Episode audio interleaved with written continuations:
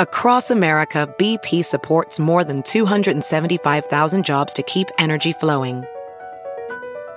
Jobs like building grid scale solar energy in Ohio and producing gas with fewer operational emissions in Texas. It's and, not or. See what doing both means for energy nationwide at bp.com slash investing in America.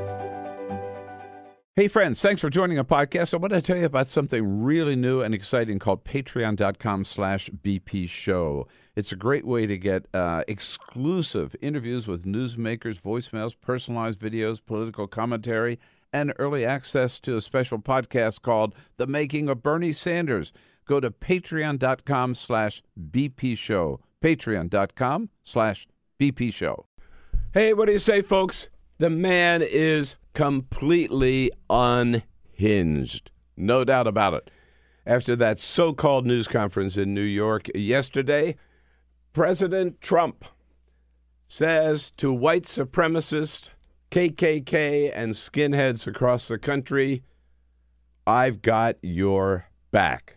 Yeah, what about the United States of America? Great to see you today. It is Wednesday, Wednesday, October, uh, October, I wish. August 16. Here we are. The Bill Press Show. Good to see you. Thank you so much for joining us. As we come to you live from Washington, D.C., our nation's capital, and our studio on Capitol Hill. It's not just here in Washington, all around the country. Everybody is saying, What the hell happened yesterday? They unleashed the tyrant uh, let Donald Trump be Donald Trump. Boy, we saw him, uh, the full Donald Trump, yesterday, repudiating everything he had said the day before, blaming uh, the neo Nazis and the KKK for the violence and the death of three innocent people and the and the carnage and the and the rioting in Charlottesville, Virginia. He blamed them on Monday. Tuesday, he came back and said, no, they were only 50% responsible the people who were there standing up for what this country believes in were also responsible just for being there. Uh, Trump's comments, as we will see, condemned by Republicans across the country yesterday. When are they finally going to throw this guy overboard and save the country? Uh, the trauma that we're in the middle of. Send us your comments on Twitter at BP Show. We want to hear from you. But first, this is the Full Court Press. Just a couple of other stories making news. Congratulations to Barack Obama while he is not president anymore. What? Barack Obama? He is not president anymore. He is the proud owner of the most liked tweet of all time. Uh, after Charlottesville, after the attack in Charlottesville, Barack Obama tweeted a photo of him uh, looking into a window with the faces of children with many different ethnics, ethnic backgrounds. And it says, uh, No one is born hating another person because of the color of his skin or his background or his religion. That is a quote from Nelson Mandela. Nelson Mandela. The pre- it, it currently sits at 3 million likes as a tweet. The previous record holder was tweet by Ariana Grande following the deadly bombing in May uh, at her concert in Manchester, England. That was at 2.7 million likes. So Barack Obama currently sitting at 3 million likes. Uh, so it is the most liked tweet ever. Hate to see that the two most liked tweets of all time were both surrounded by tragedy and about tragedy, but uh, Barack Obama back on top. Uh, Donald Trump will deny that. Donald Trump say his tweets are the most popular his ever. the most popular. Because they reach what 45 million people or something like that. Yes. Well, half of them are bots. Yeah, so yeah, exactly. Doesn't count. They're not all real people. Uh, I see you have your smartphone there, Bill. I have I my do. smartphone here. Yeah. Do you I'm ever? Sure it's off. Do you ever Oh, walk away uh, without your phone? Yes. Oh God. And do you ever get like a real serious anxiety? Are you kidding? I got- Separation anxiety. You've seen. I've been here in the studio, and I've gone home to get my phone. That's actually true. Well, that is a, that right. is a phenomenon that researchers are now calling nomophobia. Nomophobia. It is smartphone separation anxiety, and they are saying that this is turning into a real thing because so many people live their lives on Facebook, Instagram, Twitter, via texts with their friends. They don't wait for phone calls anymore. They're getting Yeah, texts from yeah. people. And you get this fear that uh, you're going to miss out on something. They interviewed. Uh, th- this is a story uh, uh, revolving around the, the uh, psychiatrists and psychologists are taking a look at how this is all impacting uh, us uh, as a society. But they interviewed one doctor who says, as smartphones evoke more personal memories, users extend more of their identity onto them. So our smartphone is really just an extension of us. Can I admit something? Sure. Uh, this actually happened with my coffee this morning. I got all the way down the four flights of stairs in my apartment building, realized I forgot my coffee, went all the way back up instead of just, you know, picking it up as coffee. Can't be separated from caffeine. Nomophobia. Yeah, I know. Um,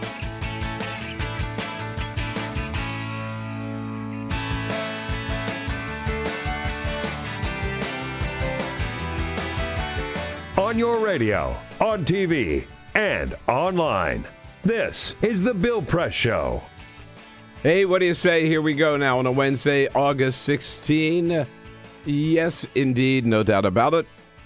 Let's just erase any doubts. No longer any questions about it.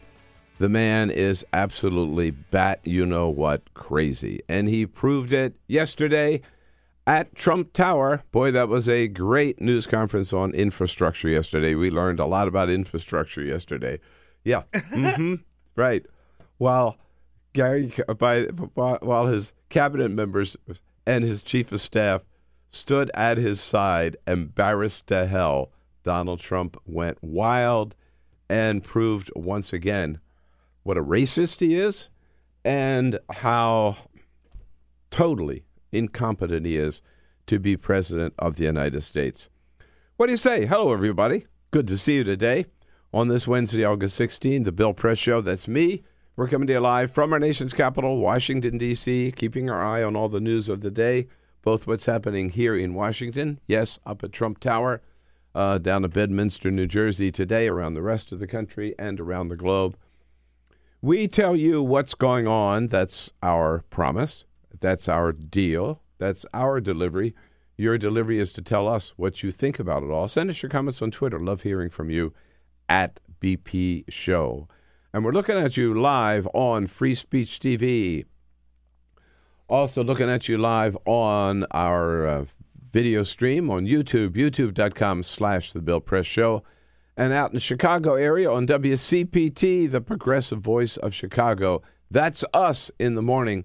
Uh, great to see you there. Thank you so much for joining us. Don't forget to check out the podcast a little bit later uh, in the day. If you miss anything in the morning, you can always catch it by going to uh, BillPressShow.com. And we start, of course, with the number one big story of the day that everybody is talking about. It was exactly 40 years ago today that some people say Elvis died. Oh man, Huh? I got thoughts on this. You know how much I love Elvis Presley. Uh, and Elvis Death I got Day, thoughts on this too. I don't believe it. Elvis Presley. I, I just want to know. I don't believe it. First of all, a couple of things you need to know. Uh, Elvis Elvis didn't do no drugs. No. no matter what you No. hear from people, No. Elvis didn't do no drugs. Uh, but And you better not say I did, or I'll rip your out. rip I'll your, rip your tongue, out. by the roots. by the roots. yeah, right. hmm Yeah. Nothing, I think, sums up America better than our infatuation with Elvis, both living and dead. Yeah. Right. Yeah. Happy Death Day. So we can't let that day go by without. Happy Death Day. Yeah. And then, yeah, we get to crazy ass Donald Trump yesterday. What went on? And again, so they called the pool over to Trump Tower because the president had one meeting uh, on a schedule. It was a meeting with some cabinet secretaries, Secretary of Transportation, uh, and uh, the Secretary of Treasury, uh, and a couple of others, and Chief of Staff John Kelly, where they're going to talk about infrastructure. Says after the meeting, they called the pool over and said the president's going to come down and just basically sum up what happened. He didn't talk about infrastructure at all. He just let loose again on Charlottesville and basically denied everything he had said the day before. Now, let's remember the sequence of events here. Last Saturday, when all the violence occurred in Charlottesville, Donald Trump came out and said, I condemn all the violence on many sides. And I thought, what? Many sides? This was an alt right rally. They called it. They came with guns, with shields, with torches, with signs, chanting, right? Jews will not replace us. Jews will not replace us. So this was a right wing skinhead rally. Donald Trump said there was violence on many sides. Wrong, on wrong, many huh? sides. Yeah. So a lot of people thought about over the weekend, how could he say that? Monday, when he slips down to Washington for all of nine hours, uh, because the White House is being renovated, he holds this little um, spontaneous kind of news conference, and uh, and and he read it wasn't spontaneous at all. I'm sorry. He read a statement written for him from the teleprompter, where he said, "I condemn for that violence the KKK, the skinheads, the white supremacists. They were wrong. Boom, boom, boom. Everybody. Racism is evil. Here it is. Yeah, he said, right, racism is evil. Then That's a big. That's a big step for him. they've said, oh man, well he did. He didn't have as much heart as he did on Saturday. It was obviously he was forced to read it because he'd gotten so much criticism. But at least finally he gets on the right side of the issue. Yesterday, out the window. It was back to what Donald Trump really believes, which is that his base, these skinheads, these alt right, the white supremacists, these KKK members, that they are people, they are his people, they're the people that he stands for, the people he identifies with, the people he considers true patriots, and he came back to blaming are they a little responsible? Oh, yeah, he says maybe 50% responsible. But here's Donald Trump yesterday. There's blame enough on both sides. There's blame on both sides, and I have no doubt about it, and you don't have any doubt about it either. And, and, and, and if you reported it accurately, you would say. I mean, notice how hostile he is. You don't have any doubt about it either. Yes, we do. No, I- th- we that- know the facts. We're, we're going to play a lot of audio from from this, Yeah, and we're going but- we're going to work through this. But the one thing that I think that was very telling about all all of this yesterday uh, was his tone. And Oh, listen oh, and yeah, listen to it in the tone. clips that we play as Yeah, we move yeah. forward. But he was Mm. uh, unrestrained, right? Like he was sort of unleashed. He was ready and wanted to fight about this of all things. Yeah, Of yeah. all the things to No. fight about and get angry about and get defensive about and get No. aggressive about, Very, this very- is what he chooses to do. Listen to it. Very and if you combative. Very it combative. accurately, Yeah. Fighting with the media, making more accusations of fake news. And defending David Duke. That's Yeah. what he's doing, right? Unleashed and unhinged. He goes on again. Uh, nobody else will tell you both sides were responsible. You know why? Because it's not true. But I will. you had a group on one side that was bad, and you had a group on the other side that was also very violent. And nobody wants to say that, but I'll say it right now. You had a group, you had a group on the other side that came charging in without a permit, and they were very, very violent. That's the issue. They didn't have a permit. That's the issue. They didn't have a permit. That's what he gets upset about. That's unbelievable. Yeah, He'll right. find any reason whatsoever to defend white supremacists. Uh, and- and so let's no, let's get back to what the facts are. This was a rally called by a group called Unite the Right, right? Unite the Right or Unite the White is what they really are, right? To come there to protest uh, ostensibly the issue, taking down the statue of Robert E. Lee, this monument to not to the history of the South, this monument to white supremacy, which is really what it is. Yeah, there were some other people who showed up to say, no, we think the statue ought to come down. But I mean, they had every right to be there, and they didn't come with. We had the two reporters in yesterday from Think Progress who were down there who described that every single person they saw on of the alt right, if you will, every single person was had some kind of weapon, some kind of arm, either a gun, a long gun, or a handgun, or a shield, or a club, or something, right? And the others were just citizens who were there saying, you know, boy, we think the KKK is wrong. And Donald Trump is saying they're equally responsible for the violence. Uh, also, he's also saying here now that not all of those people who came there, right, uh, were white supremacists. Some of them, again, just thought the statue should stay up. I've condemned neo Nazis. I've condemned many different groups, but not all of those people were neo Nazis, believe me. Not all of those people were white supremacists. Yeah. Well, you know, uh, we played some of this uh, on on Monday, but let's go back to um, this is Friday night. The chant that these people were chanting as they walked through Charlottesville. Now you can hear it. A little change in the chant. It starts out. These are the people that Donald Trump says are not neo Nazis. They start out chanting, "You will not replace us." Listen where they go.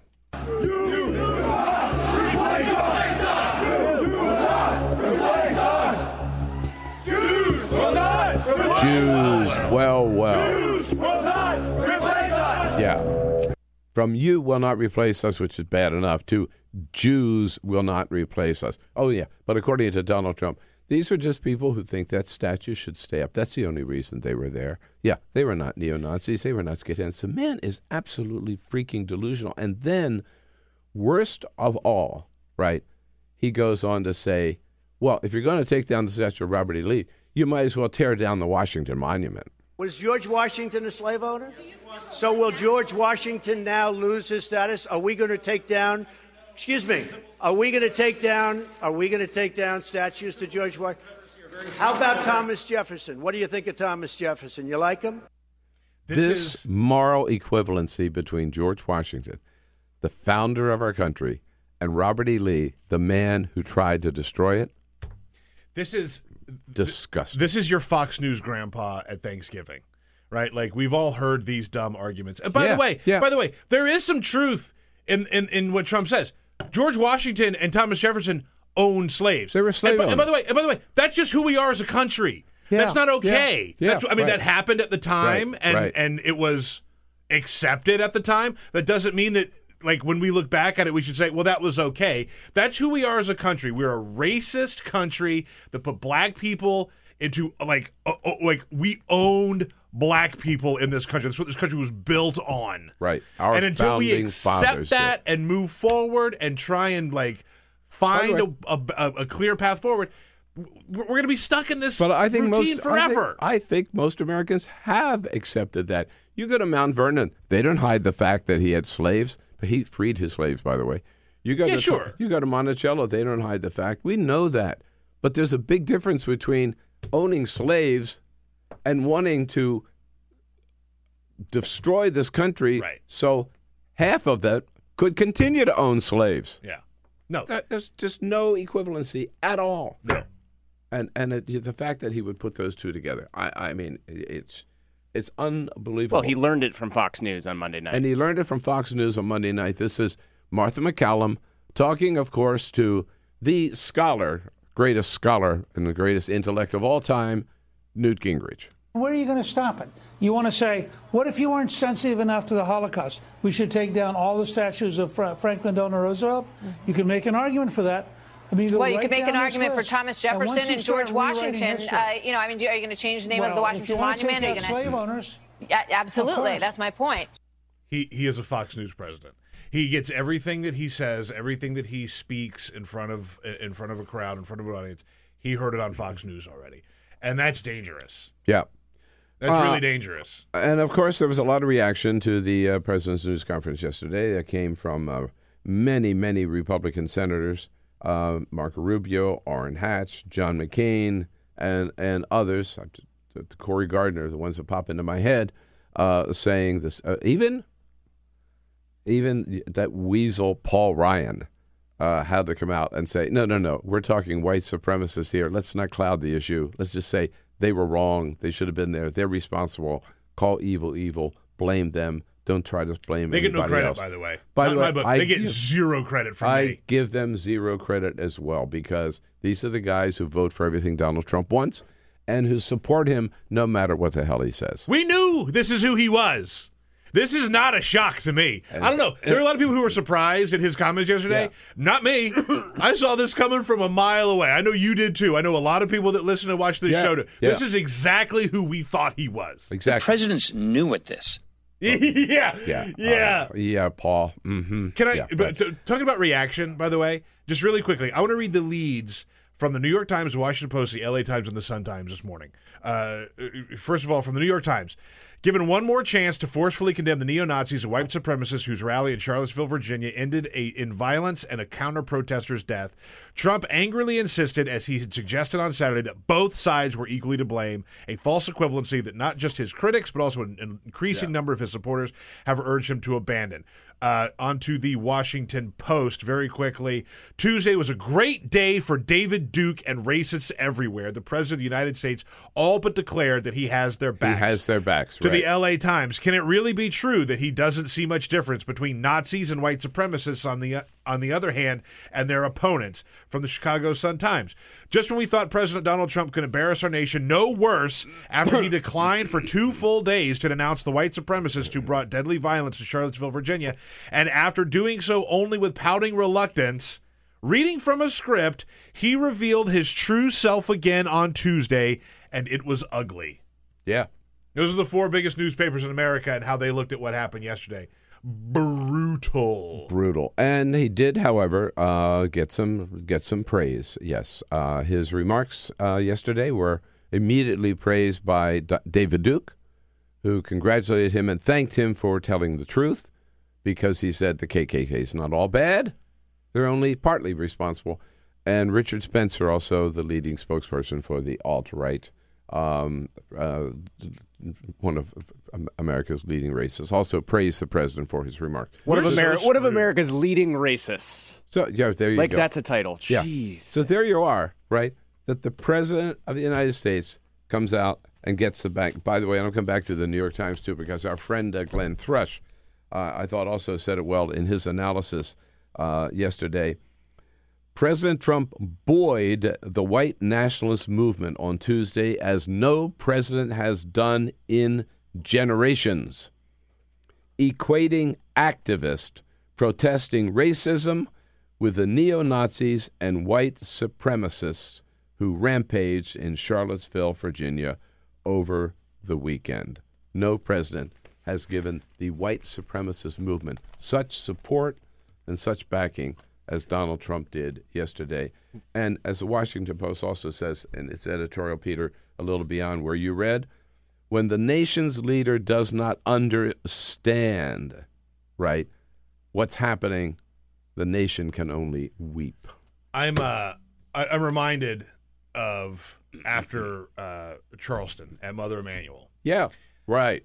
And Barack Obama went to Charleston and gave one of the most amazing speeches I've ever, Ever, seen in my ever, entire life. ever, ever. Gave a eulogy. we remember he sang Amazing Grace. Uh, he told stories about all the people who were gunned down in cold blood. And we went from there a couple years ago to this. Well, And that is just about as depressing uh, uh, of a look back as I could possibly conjure up. But but you go back. I mean, this is one thing um, that Uh, at one time the presidency. Let me put it this: the presidency brings with it a certain cachet of moral leadership and moral responsibility. And you either, and there are moments when you are called upon to exercise that.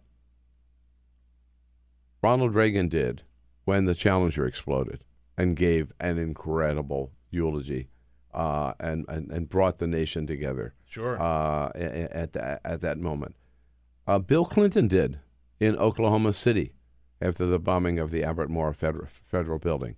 And you're right, Barack Obama, and I'm, I'm I know I'm forgetting others, but uh, Barack Obama certainly did at Mother Emanuel. You're president uh, for, right? of everybody. Right.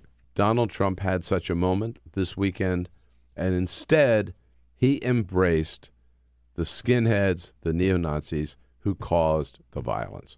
The KKK gave them support that they have not had in this country, legitimized them uh, in a way they've not been in this country for 50, 60 years or more. Right. And now there's been a lot of response to this, as we said, on the part of Democrats and Republicans, uh, and editorials around the country. Uh, I want to give you my response to this. uh, here's my response to this: Donald Trump is no is not my president. I, I, you know, I never said that about Ronald Reagan, or about George H. W. Bush, or about George W. Bush.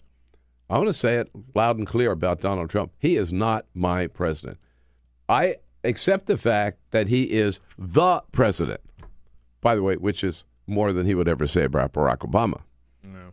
That because of the electoral college, a minority of the American people were able to get him the office of the presidency. So I, I accept that, the legality of it. But I cannot accept uh, as my president a man who doesn't know the difference between, again, George Washington and Thomas Jefferson, who founded this country, and Robert E. Lee, who tried to destroy it. You know, uh, I, I can't accept uh, a man who defend as my president, a man who defends people who march through Charlottesville chanting "Jews will not replace us," and gives them any legitimacy whatsoever. No, Donald Trump. Both sides were not responsible for this violence, and no, Donald Trump. There were not good people and bad people on both sides. No, Donald Trump, you are dead ass wrong. You are not my president. Period. We're on Twitter, by the way, at BP Show, at BP Show, uh, where Crystal says uh, the info and the facts were already there. Too many folks didn't do their homework when it comes to Donald Trump. We knew this is who he was. Paul Summers asks, how long does Gary Cohen, Steve Mnuchin, etc. Oh, stay? How long can they work for this man? I don't know. He's capable of some pretty, pretty terrible stuff we've seen already. KG says, if we're honest, this country was founded on genocide. Go ahead. Go Who stood there? Oh, I think he's a snake. Oh, oh, absolutely. Oh, yeah, yeah. No, anybody that stood up there with Trump while this was going on, Yeah. and Elaine He- Chao with he's- that grin on her face, Oh, yeah. and Oh, Stephen yeah. Mnuchin, Oh, yeah. and, Yeah. and Yeah. Gary Cohen was really. It was really interesting to see. He was standing right next to Stephen Yeah. Mnuchin, Yeah. and then he started slowly, sort of fading out of the shot. Mnuchin loves this glory, loves that spotlight. Loves he will stay until the bitter end. KG says, if we're honest, this country was founded on genocide and built by slavery. Uh, and Yeah. Rob says, I believe he's using uh, keeping the statues as an excuse for himself for his beliefs, which I think is I think is actually really interesting. I don't think that Trump understands the big picture here. I think he's seen the fight over the statues, and that's the hill he wants to die on. He's putting all of this into the these protesters were there because they didn't want to see the statue taken down, and that's all they believe in. He doesn't see the long game of like what what that actually means and what their beliefs right. really are. Oh, okay, I get it. So uh, I don't like this. Um, um, so I I don't like the fact that they're going to take the statue of Robert E. Lee down. So I'm going to go to Charlottesville and I'm going to chant, "Jews will not replace us." Yeah. Jews will not replace yeah, us. Yeah, because I'm a I'm, I'm, I'm, a lover of history. Yeah, yeah. I guess. Yeah, these are just history enthusiasts. Yeah. Uh, Dressed in okay. all white with torches. Yeah, yeah, yeah. I, I, I'm, I'm buffs. just a, fan of history and Robert E. Lee. So therefore, I'm going to go to Charlottesville and carry swastikas. Yeah. Oh, of course. There's some good people Of in course. that group. Why There's some did- good people in that group, right? why didn't I get the connection? Right. Right. The uh, in fact, the New York Times this morning has a has a whole page of all of the symbolism that these people were carrying. There's a lot of stuff, medieval stuff there that's really, really kind of ugly. I didn't know what all these symbols meant. That they they out out you know outline them all, tell exactly into exactly what is going on. Uh, by the way, we mentioned yesterday, and I, I do want to get this in, uh, that several CEOs had quit the manufacturing council. We know the head of Intel, the head of Merck, the head of Under Armour, uh, the head of the American Association of Manufacturers. Uh, and I did point out uh, that I was disappointed that Richard Trumka, head of the AFL CIO, had not stepped down. Uh, he did yesterday afternoon, Richard Trumka and Thea Lee. There were two members from the AFL CIO uh, on the uh, President's uh, Manufacturing Council. They both uh, has quit. Well, pardon me. There are now six who have resigned in protest to the president's not standing up to the um, alt right, if you will, in Charlottesville. The president yesterday attacked them as grandstanders and said, yeah, they can go away, but there are plenty of other people willing to take their place. Anybody, anybody that stands with Donald Trump, joins his administration, joins one of his councils, goes out there and says that you're an ambassador for his business plan or whatever. Anybody that does that, shame on you. Yeah. Shame on you. Uh, and you know, he asked this question yesterday Where does this stop? You know where it stops? It stops when, when Republicans in the Congress finally get enough backbone or a big enough set of balls to stand up and say, We do not accept this man as the leader of our party. We disassociate ourselves from him and we'll get rid of him in any way we can. And until that happens, we're stuck. I got a bad feeling we're going to be stuck for it's a while. it's y'all. not enough for Republicans simply to tweet and No. condemn. No. I mean, it's it's almost Right. like going back to the thoughts and prayers argument, right? It is. After after the is. mass shootings, They thoughts gotta and prayers are not enough. They got to stop voting for him or voting with him. They got to stop, stop showing up at the White House and you know going to these phony uh, photo ops and everything, standing with him. They got to stop inviting him up to the Congress. They just have to disassociate himself completely, cut themselves off from Donald Trump.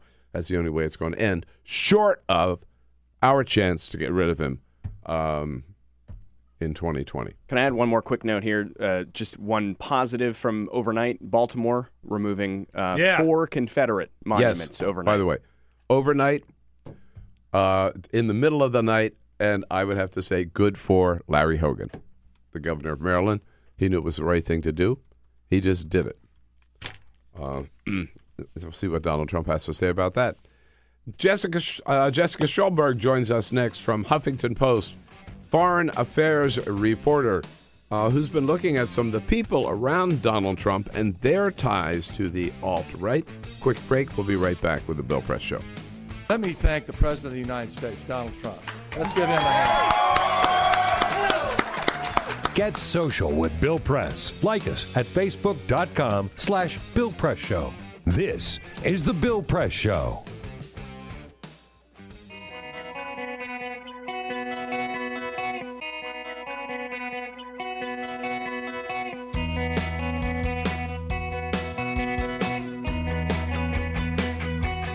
Same great show, new great channel. Stream live video at youtube.com slash The Bill Press Show.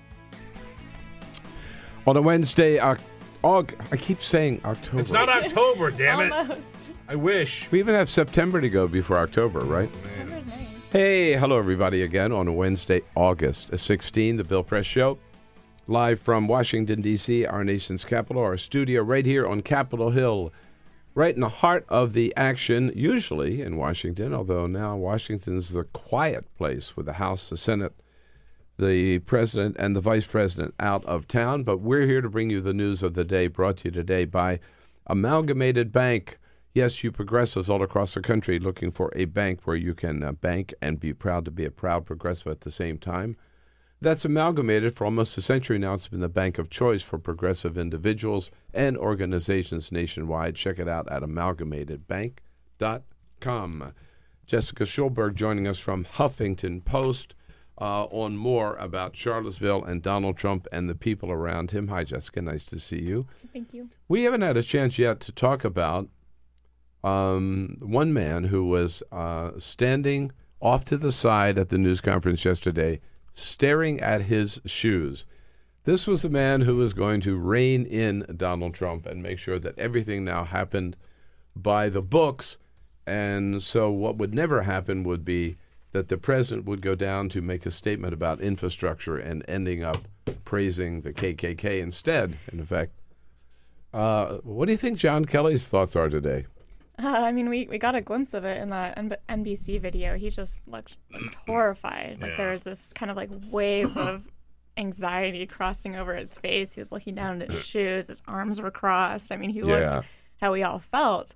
Um, and when he was when he was asked to take this job, you know, he he asked a lot of his friends, "Should I do it?" And everyone said no. Like that, there's no way that you come out of this clean. Look at other respectable people like H.R. McMaster. you know, maybe Mattis is one of the few who's been able to sort of preserve his reputation because he has a little bit yeah. of distance and Uh-huh. independence from the president. But if you're in Trump's inner circle, I mean, you're you're going down with him. Um, so you got to be wondering if he's regretting taking this job. I mean, he's by all accounts a very respected man with support on both sides of the aisle, which is increasingly unusual in Washington. Well, Chuck Todd said something interesting on NBC News last night uh, to Lester Holt. He said, um, he th- he said, I think this is what we should be looking for. He said to see. He wouldn't be surprised if rumors, reports we hear start hearing soon that John Kelly is on the phone trying to convince certain key staffers and members of the administration not to quit.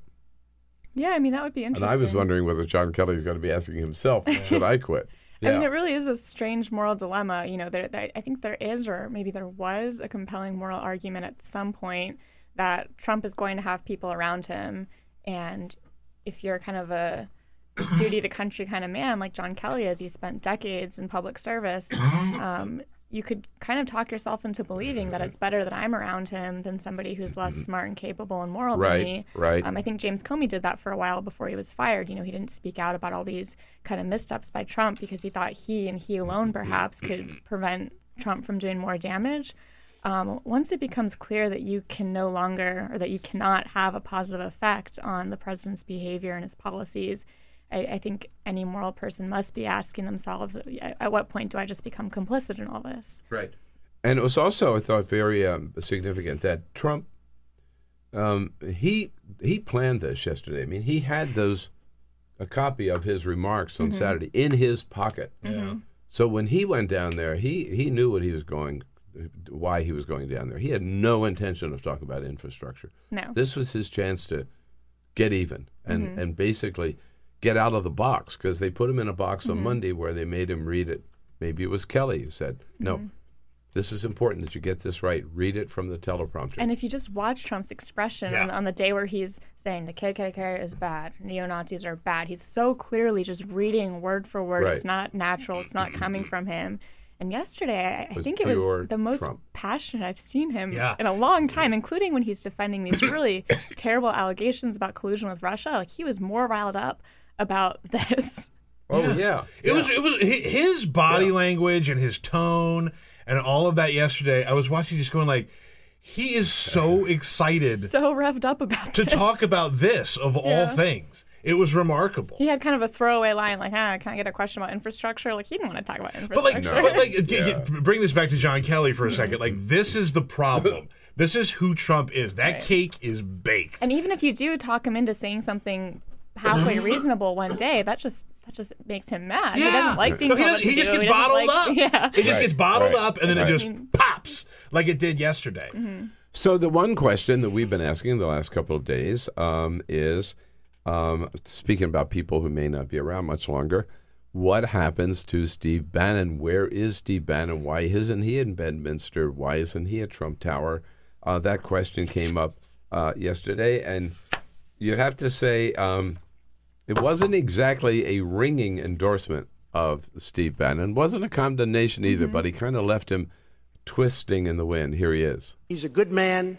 Uh, he is not a racist, I can tell you that. He's a good person. He actually gets a very unfair press in that regard. Oh, God. yeah, right. If someone's Uh, asking how I do at my job, I hope my boss says, "Yeah, she's not a racist." She's a good woman.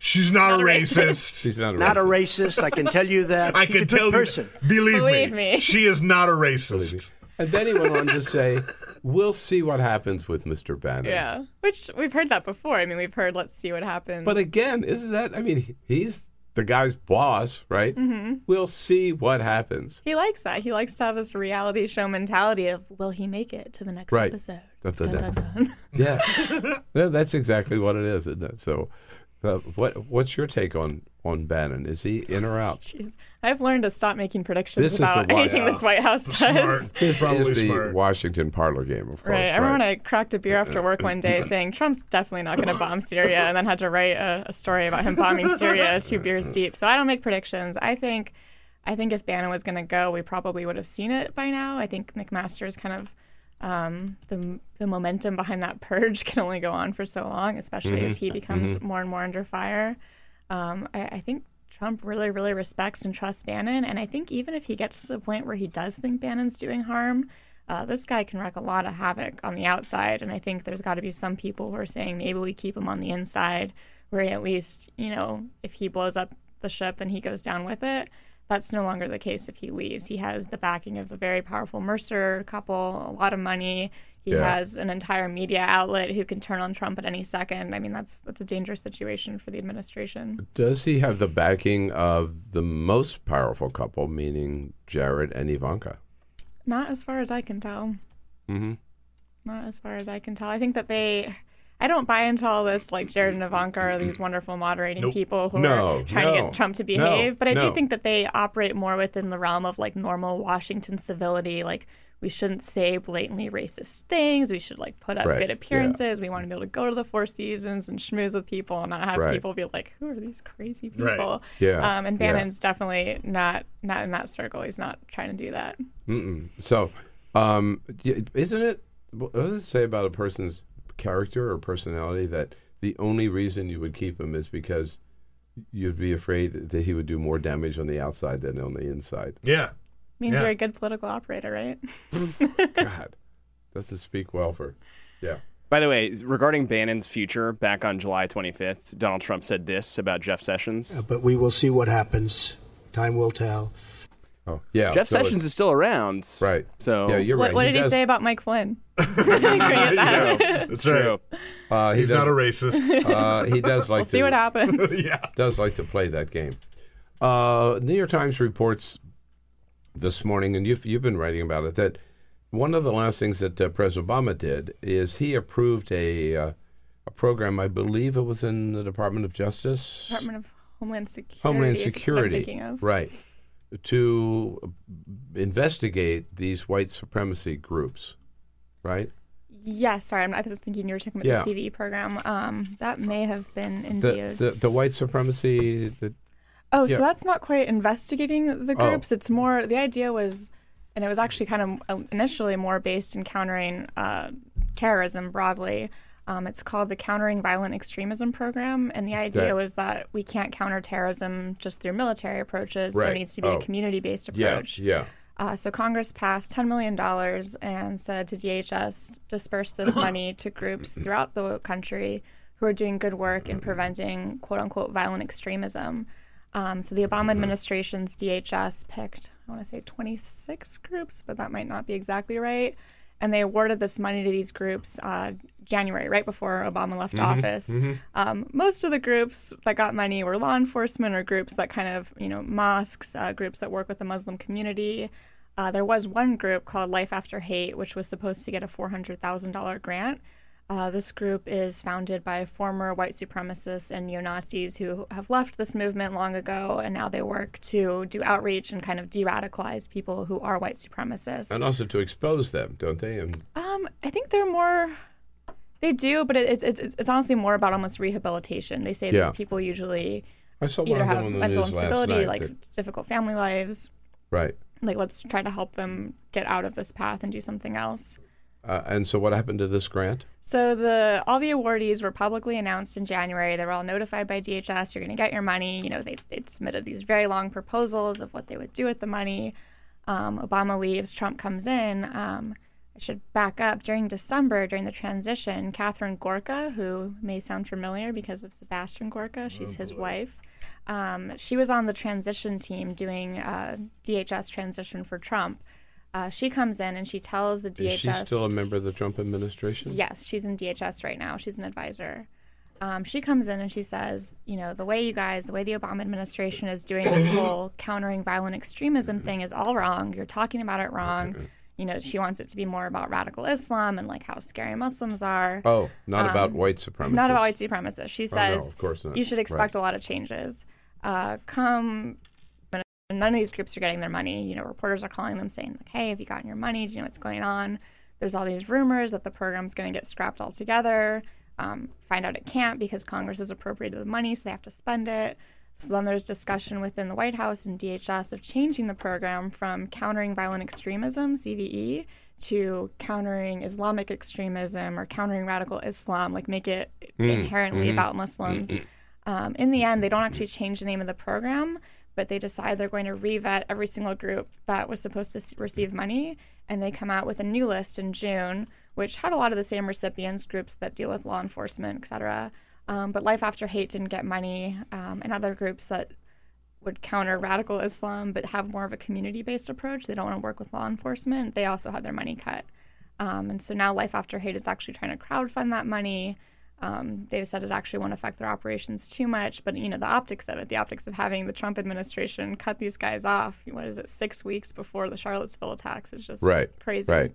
That these are the very groups that would be working with some people who might Mm-hmm. join a Charlottesville riot rally or something, say, no, this is not the way to go. Mm-hmm. This is wrong. This is un-American. You ought to be, you know. And I should add that even under the Obama administration, there was a ton of criticism from the Muslim American community about the CVE program because Life After Hate was the only recipient that focused exclusively on white supremacy. You know, some law enforcement agencies obviously do work on that, but the grant program was very, very, very specifically, overwhelmingly targeting groups that were focusing on um, Muslims, to be honest. Yeah. Um, so a lot of groups like CAIR, the Council on American Islamic Relations, they wouldn't apply for grants. Um, a lot of Muslim American community groups really looked down upon colleagues who did accept this money because they saw the whole program as sort of targeting Muslims or saying that Mm-hmm. Muslims are the only source of violent extremism.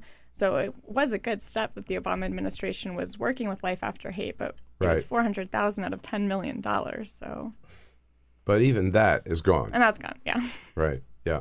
Um, so Katharine, that's her name, Katharine, Katharine Gorka. She's at DHS, hmm and her husband Sebastian Gorka in the, White House. Deputy Assistant to the President.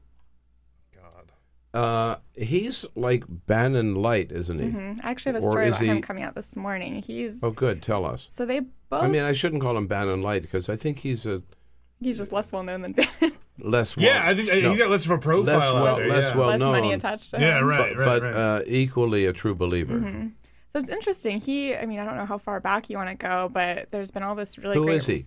There's been all this. He was born in Britain to Hungarian parents. His father, uh, according to Sebastian, fought against the communists during the 1956 revolution in Hungary, and he talks a lot about how that cemented his sort of like pro-Western, anti-communist ideals. Um, he goes and he, he goes to Hungary in around two, early 2000s, and he starts teaming up with all these really far-right Hungarian political groups. Um, he founds a political party with these guys that were from a different party called Jobbik, and it's like a very anti-Semitic party. He um, comes out in favor of this Hungarian militia group that was later banned in Hungary for being too racist. I mean, he was really dealing with some weird characters in Hungary. Uh, goes on to get his PhD from a Hungarian university in political science, and then comes to the U.S. and sort of fashions himself as this terrorism expert. He doesn't speak Arabic. He spent close to no time in the Middle East.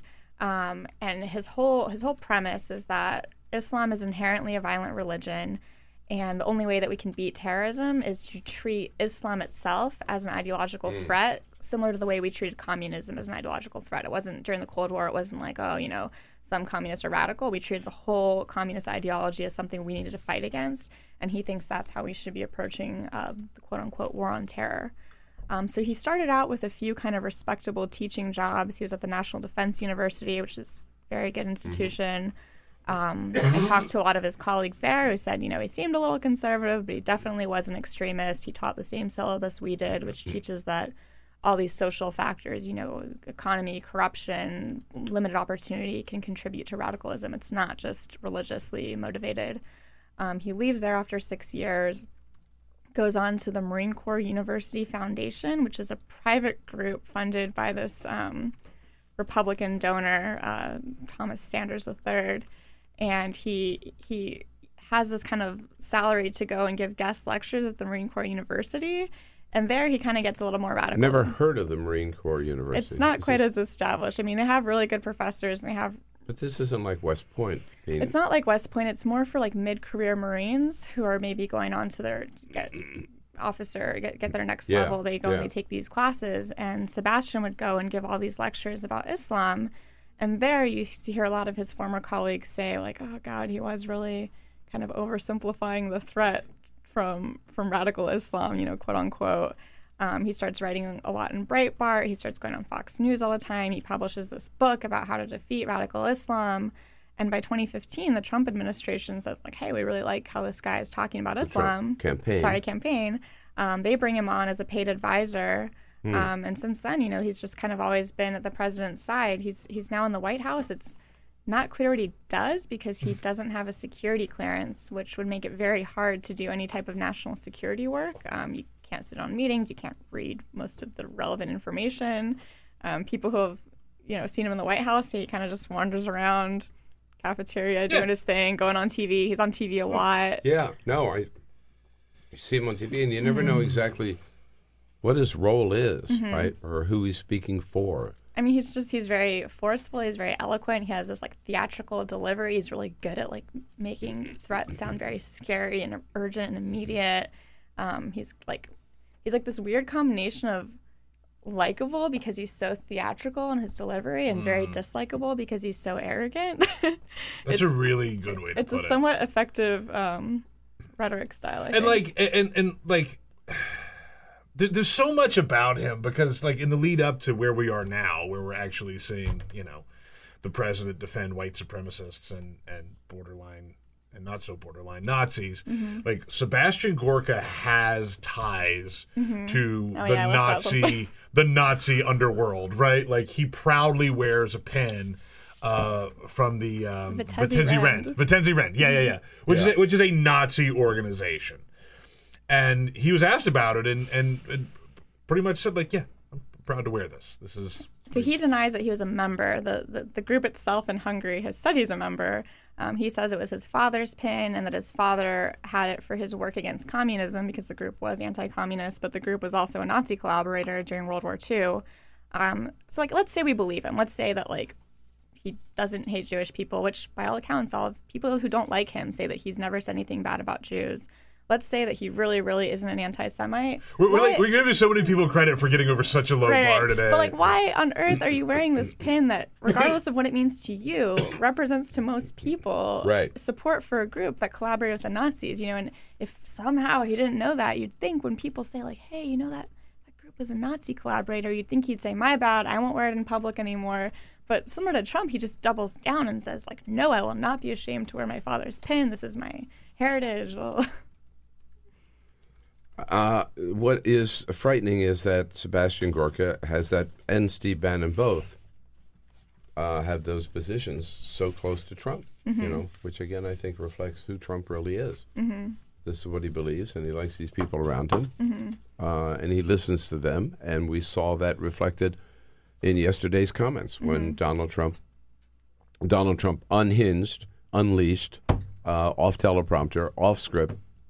You, you see the real Donald Trump in that case. Mhm. That's And what we g- saw. Going back to the Gorkas, I mean, Sebastian Gorka just last week was on Breitbart News Radio, I believe, um, and he was kind of making fun of journalists. I think he pointed to Maggie Haberman at the New York Times and said, "Oh, they're always talking about white supremacists as a threat. That's not the threat. That's not the problem. The problem is radical Islam." And he says this, you know, days before Charlottesville. Um, he's he's kind of continuously diminished the threat from white nationalists, and then Katharine Gorka, his wife um, after Charlottesville shared this this Fox News video as a Jesse Watters video on her Facebook. Um, that was very kind of like, yes, all sides are to blame. Like, why aren't we talking about the radical left that was attacking the, the, the alt right? I mean, these people definitely share that worldview. Well, Jesse Watters, uh, I think we have that clip, um, uh, Jamie, where um, right he he he he denies that there's any trace of racism in this country at all. We can use the left's own rationalizations against them all day, but we won't. It's tedious to listen to both sides fight over which side hates Nazis more. What we saw in Charlottesville were fringe fanatics who don't represent this country. America is not a racist nation. It's time we stop acting like it is. Well, that's Oh, good my to know. What a relief. that's yeah. Can sleep better at night now. Yeah, we can put that to bed right now. Yeah, I was. Well, if we ignore racism, it just goes away. So, you know, everyone knows that. yeah, duh. Duh. Yeah. Um, on a related front, perhaps we haven't talked about it because there's so much else to talk about every day. Um, what's happening with Robert Mueller and the uh, Russian investigation? That's a good question. I was I was just thinking yesterday. I wonder if Trump is more stressed out when his support for Nazis is the top headline. Yeah, right. His Yeah. possible collusion with Russians is the top headline. Um, there hasn't been as much news breaking out of that, but I mean, by all accounts, things are moving ahead. We we had the report recently that Paul Manafort's home was raided early in the morning. Um, the implication there is that they're pursuing him, perhaps for his work with these Russian-aligned Ukrainian political parties. Uh, the raid sort of suggests that either he wasn't complying with turning over documents, or they didn't trust him to fully comply and not withhold information. Um, so I think it's safe to say we won't see any convictions coming anytime soon, but things definitely seem to be moving ahead. But clearly, um, Mueller is on a tear. I mean, I mean, Yeah. he's he, he- the momentum seems to be building, right? Yeah, definitely. He impounded a grand jury in Alexandria. He's Mhm. impounded one in Washington D.C. Mhm. They raided Paul Manafort's home. He's requested documents from the White House. Mhm. They're talking about setting up some interviews in the White House. Um, Trump's got to hear those footsteps. Yeah. What's interesting too about the grand juries is obviously the proceedings within the grand jury is private, um, but you, you just got to imagine there's going to be television cameras just camped outside the courthouse in Alexandria and in Washington D.C. and it, it's hard to imagine that you won't have people walking out of there, kind of instantly leaking what's going on there. So I think we can expect a bit more information once those get up and running. Fake news. Yeah, right. Uh, no, that we will. Uh, that that that is on its way. You're right. It's it's not going to go away, uh, and other things may once in a while divert our attention, but it'll be coming right back. Jessica, good work on many fronts. Thanks so much for all your good reporting. Uh, it's Huffington Post, HuffingtonPost.com. Come back and see us again. And Vann Newkirk joins us next from the Atlantic This here on the Bill is Press the Show. Bill Press Show. Hey, everybody, this is Bill Press. Thanks for listening to the Bill Press and Friends podcast. And now, do yourself a favor. If you haven't already done so, subscribe to the show on iTunes. Here's what you do just search for the Bill Press Show, then you can take us with you and listen in anywhere you go.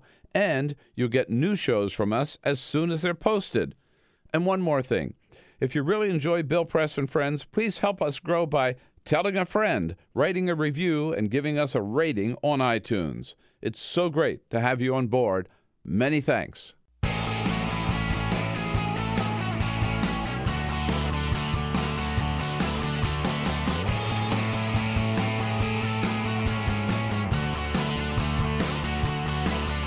Giving you everything you need to fight the Trump administration. This is The Bill Press Show. Live at youtube.com slash The Bill Press Show. What's the difference between George Washington and Robert E. Lee? There is no difference, says Donald Trump. The man totally unhinged, totally unleashed, totally unworthy of being president of the United States. Hello, everybody. Wednesday, August 16, the Bill Press Show. This is it. Thanks for joining us as we bring you up to date on all the news of the day. Yes, indeed, Donald Trump's news conference yesterday where he was supposed to be talking about infrastructure, is the uh, number one story, but not the only one. now there are six CEOs who have resigned from the president's manufacturing council, and the Congressional Budget Office says that if Donald Trump goes ahead and does what he had promised to do, which is get rid of the subsidies for Obamacare, that will mean a hike of premiums up to 20% more for average Americans who need a subsidy in order to buy health insurance next year. Uh, the CBO saying if he goes ahead with that, Donald Trump will succeed in his goal, really, of destroying Obamacare. All of that coming up. We'll bring you up to date with that. Vann Newkirk joins us from the Atlantic. But first, This is the Full Court Press. Just a couple of other stories making news. If you are in Washington, D.C. or in the area and you have driven past the big Mormon temple, you've probably seen it's a giant site, right? It looks like uh, Emerald City from Wizard of Oz. I mean, right? out on the Beltway? Yeah, on the Beltway. That, that giant castle looking building. I still remember it, seeing it for the first time driving in from Maryland when I was a kid. It's kind of a shocking scene when you drive by it. The Mormon temple uh, is quite a sight, but it you you have to be a Mormon in order to get inside and yes, see it. yes. That has always been the rule for the last 40 years Uh-huh. until now. They are going to let non-Mormons inside to take a look at it. It's part of their uh, construction because they're going to be doing some construction and they're going to let people come in and take a look at it and how it's been built and how it's being renovated. So they haven't let non-Mormons inside in the last 40 years, and now you'll be able to go check it out. Do you have to wear the magic underwear? I don't think that's a requirement to get it. No, What- sir. what? I to- Magic the Mormon underwear. magic underwear? I didn't know about that. That's a thing, man. Mormons wear. A, a, I- I don't know that much Yeah. about it, but You have to be a Mormon to wear it. Throw that into the Google. They're, they're special special underwear that Mormons Ah, wear. all right. So every time you see a Mormon, just know that they've got the special underwear. By the way, I was out for just a little walk in the neighborhood the other day, right near where you live, down. s- Yeah, the Oh, church is right behind my apartment. I don't give Oh, it yeah, away. yeah, yeah. That's Seventh. Street. There's a Mormon temple on Seventh Street, like two blocks from It's here. a, it's like a build. It's like a tr- like a building. The, the- the Yeah. temple is like a giant. no. It looks like a castle. but it is a Yeah. normal Yeah, place yeah, of worship. yeah, yeah, Yeah. yeah. It's a nice looking church. It's It- a nice it- looking structure. I'm not gonna lie. It, no, it is. I, I just didn't know it was there because I'm used to seeing them like the Disney castles. strike you with lightning if you try and go in there. Listen, lightning would strike if I tried to go in any place. Yeah, I know. Yeah, just about. hey, good morning, Baltimore. The sun is up, and it might look a little different around town. Four Confederate statues were removed early, early, early this morning, around 3:30 in the morning. Uh, they took down four Confederate statues all around town, including one of Robert E. Lee and Stonewall Jackson. Uh, these were put up these monuments were put up as some of them as far back as 1887, uh, all the way up to 1948 when the uh, Robert E. Lee and Stonewall Jackson monument was put up. Like I said, 1948. So in the middle of the night, they went in, they took them out, put them on a flatbed truck, and took them away. Good for Yeah. Larry Hogan, Yeah. the governor of Maryland. First thing he's ever done, I've agreed with.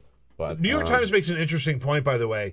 It can be done. Virginia, which has a ton of Confederate monuments, they actually have a law where you can't do this. Like you can't go a- in in the middle of the night. Like the governor doesn't have the power to go in the middle of the night, take them, and bring them away. Maryland has no such law, so they just went in and they just took them out. Still, the idea that uh, he would do it knowing he's going to get some backlash from, you know, some. Uh, I need a alt-right, if you will. Confederate tracker online. Someone please create Yeah. a tracker. I want to see How how, many many are of these left? have come When are they coming down?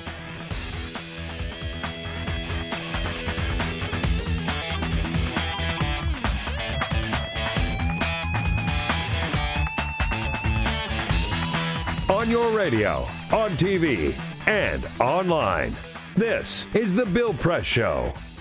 Hey, here we go on Wednesday, August 16. Yes, indeed. Uh, Donald Trump saying both sides are responsible for the violence in uh, Charlottesville and um, that uh, the people, half the people down there, even on the uh, among the alt right, they were there only to protest the taking down of the statue of Robert E. Lee. They had no other um, agenda at all. For the first time uh, in I don't know how many decades, uh, the President of the United States uh, has legitimized, if you will, the presence of the KKK uh, and white supremacists uh, and their um, their whole movement. Vann Newkirk joins us, staff writer for The Atlantic. Vann, when you saw the president yesterday, what was your reaction? Uh, th- that was my reaction. Um, just I, I had a long sigh. Uh, I, I figured something like that was coming after uh, he did release the statement. What was it? Uh, uh, saying- Saturday and then and then Saturday and then Monday, saying, "Okay, he he was." Somebody held his feet to the fire, and he finally said yeah. he's, he condemned white supremacy. And I, I knew when I heard that last statement, when I heard the sort of reluctance mm-hmm. um, and mm-hmm. just a sort of delay in it, I mm-hmm. knew that he was going to have to come back and basically say and make clear that nobody makes Donald Trump do anything. And this was a you know full throated rejection of what he said in that speech basically. You know, both sides and then although he he criticizes both sides, he goes out and explicitly attacks people who are taking down Lee statues.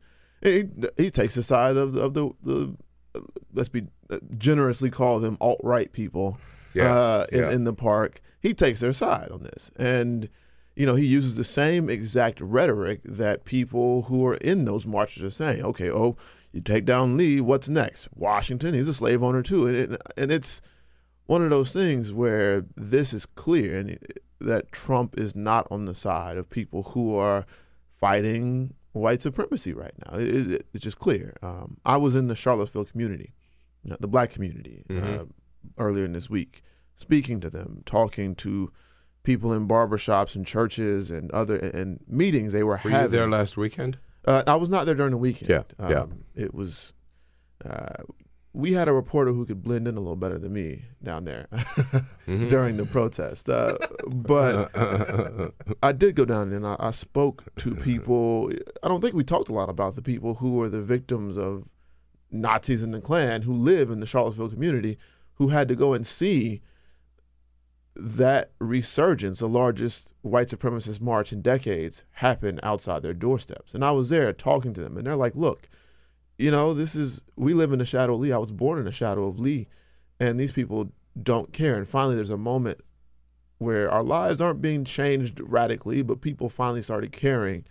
And you have the president of the country basically saying, no, that concern is invalid Mhm. and that hurts a lot more for them than than you know I- think people realize. I think people are so caught up in the optics of the moment that they don't realize that there are real communities down in the ground who are, you know, have always lived in the shadow of Confederate flags of Lee, who are really afraid right now, and who the president has directly threatened their security. Right. Um, the and these people who who uh, were there. Um, there's so many dimensions of this. Uh, th- th- th- who who was behind this uh, protest, which turned out to be the riot? I mean, who are these people, and where did they come from? So another thing that's lost in all this is that uh, the two of the main organizers of the um, Unite the Right rallies, Unite the Right. Unite the Right, were Jason Kessler and Richard Spencer, who were both UVA graduates. Uh, they both come from the area; they know it well. They also, I think, have an intimate knowledge of how people would respond to the Lee statue's removal, how people would come out of the woodwork for it. Yeah, Um, yeah. this is you know it doesn't come out of any nowhere. It, it, Charlottesville was the the site for a reason, um, and Charlottesville, I think, was thinking about getting rid of the Lee statue for the same reason. It is a center of sort of this burgeoning uh, white nationalist, white supremacist movement, um, and then they were there. You had Klan chapters coming from around the country. You had neo Nazis coming from uh, the West Coast uh, coming to join in, and this what was billed as a national uh, rally, and they came. Mhm. And I think we saw, you know, 500 members, or that's the estimate. Uh, 500 people participated in the rally. That's not big by any, you know. There's marches that are Right. 20 Yeah. Yeah. 50 times larger than that, but 500 white supremacists in an area that that's especially to that community. Uh, that's not nothing. And after Charlottesville, um, condemned by uh, people on many on all sides, if you will, and I like to use that phrase, many sides, but in effect, supported by the president of the United States, they must feel emboldened now, right? I mean, they came out of the woodwork, and other than and as opposed to being condemned, right? Here they are saying, "Yeah, look at these guys. They're they're they're no worse than these people who want to take the statue down." Well, if you look back in history, you look at folks like George Wallace back when he was governor of Alabama, right? And something he and the local legitimate quote unquote leaders would do is they would denounce the Klan regularly. They would say both sides. Yeah. The yeah. the, the Klan, the super you know, the, the radicals and the communists, and by communists they usually meant the NAACP. They Ah, are causing yeah, they are yeah. causing this violence in Alabama. It is on you know the blood is on all of your hands, and the Klan members would take it as an endorsement, and they knew it was an endorsement, and they knew that by condemning the NAACP on the same grounds that you condemned people who bombed houses, you delegitimize the response to being bombed, right? And so what you see today is right after Trump had that statement, David Duke got on Twitter and said, you know, Mm-hmm. this is exactly what we're looking for. We thank the president for condemning the people on the other side. And it's the same exact type of response. The Klan and uh, historically has not looked for politicians to say we are Klansmen, we endorse the Klan. They've looked for politicians to basically not denounce the Klan. Right. To to come out and say that the people of the Klan were fighting or who are fighting the Klan are just as bad as the Klan. or have a legitimate protest, a Right. reason for being there, whatever. Um, we, we were we played this a little earlier. You know, Friday night, of course, this started with these um, torches that they had, the tiki torches from uh, from Home Depot. Um, uh, well, they were worried about mosquitoes. I think you know. It's not funny, but it's also kind of hilarious. It that is that's, kind of hilarious That's where that they these went. who they are. But anyhow, so they're marching and they're chanting. Um, and there's a little video from Vice. Uh, you can hear the chant change. It starts out with I, I'm getting to the point of what these people, what their real agenda was, right? Because some people, I think Trump was trying to make the argument it was just a difference over how we treat our history of our country, right? And some of these Confederate uh, personalities. Um, I think it's pretty clear. Listen to this. So they start out chanting, You will not replace us. It changes pretty quickly here. You you replace us. us. You will not replace us. Jews will not replace us! Jews will not replace us! Yeah. And then uh, in that same little video uh, from Vice, um, Christopher Cantwell has suddenly emerged as one of the spokes, another spokesperson for the alt right. Uh, he he's happy with Donald Trump, but Donald Trump is not the person that they really want. You know, they really the Donald Trump is just like a step toward the guy that they really want in the White House. I'm here to spread ideas, talk, in the hopes that somebody more capable uh, will, will come along and do that. Somebody like Donald Trump who does not give his daughter to a Jew. Good grief. can't I mean you can't get any more ugly than that. I mean this is pure anti-Semitism, pure KKK. I mean pure pure Nazi all the way, right? Yeah, and I think the alt right, whatever claim they had to legitimacy, to not being a part of, you know, they they tried their hardest to disassociate themselves from the images of the Klan. But when you get out there and you have a rally with the Klan, and you have people saying stuff like that, like that's it. You Yeah. are the Klan. Yeah. You are Yeah. a white supremacist. Right. And the blood is on your hands. Yeah, like I, I find it all very um like the rhetoric really getting ratcheted up. And I'm not saying on both sides. I'm really not saying on both sides, but like there is a big difference, I think, between the argument about the Confederate monuments, right, which is like a real conversation I think that we should be having in America, right, and then the outright racism and white supremacy argument, which Donald Trump has just sort of like lumped it all together. In his mind, this is an argument about uh, an argument about Confederate monuments. I, I really think that's what he that's how he's processed this. And like I- I grew up in South Carolina. I've heard I, I tweeted this yesterday. I've heard ham-fisted defenses of the Confederacy my entire life. And Donald Trump's comments yesterday were the least eloquent and least thought out that I've ever heard. Right? Like I, I've heard it. Right? I, know- I you, you've heard it. I mean, we've all heard like, and he just doesn't get it. He just doesn't get it. Yeah, I I actually think some of those more, you know, high-minded defenses get undermined by Trump basically saying Totally. stuff like it, when Yeah, he goes out cool. and, and endorses the use of, you know, basically white supremacist protests to to defend it. You have all these people who are saying, "Oh, you know, we know that it was connected to slavery and the Civil War and white supremacy, but we still don't, you know, support taking them down." It is a monument Mm-hmm. to history and a, a significant portion of history in, in this region. The the thing that offends me the most, I think, is this moral equivalency that he keeps preaching.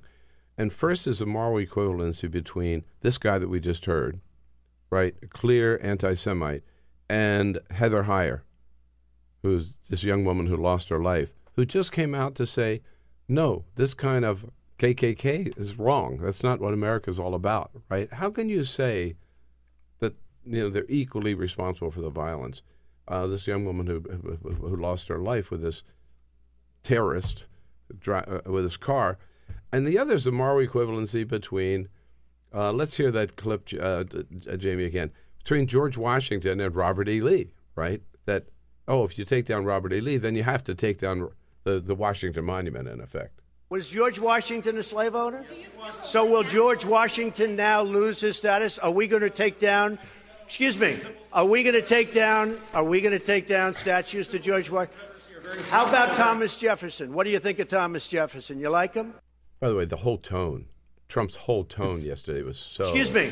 Yeah, excuse me. Yeah, how dare you? What? But this idea, right? We know that George Washington was a slave owner. We know Thomas Jefferson was. Yeah, we also know they're the founders of this country. Robert E. Lee tried to destroy this country so people could continue to own slaves. Right. And I have I have complicated thoughts about how we memorialize slave owners in this country. But that said, there is a very concrete difference between the reason not not just between the men, but between the reason why we have Washington statues and the reason why we have Lee statues. The reason why we have Lee statues, the reason why we have Jackson statues, the reason why there's a giant engraving of uh, leaders from the Klan, right, of Nathan Bedford Forrest, is to memorialize white supremacy, not the founding of the country, not you know the the high-minded ideals of the Yeah. Constitution.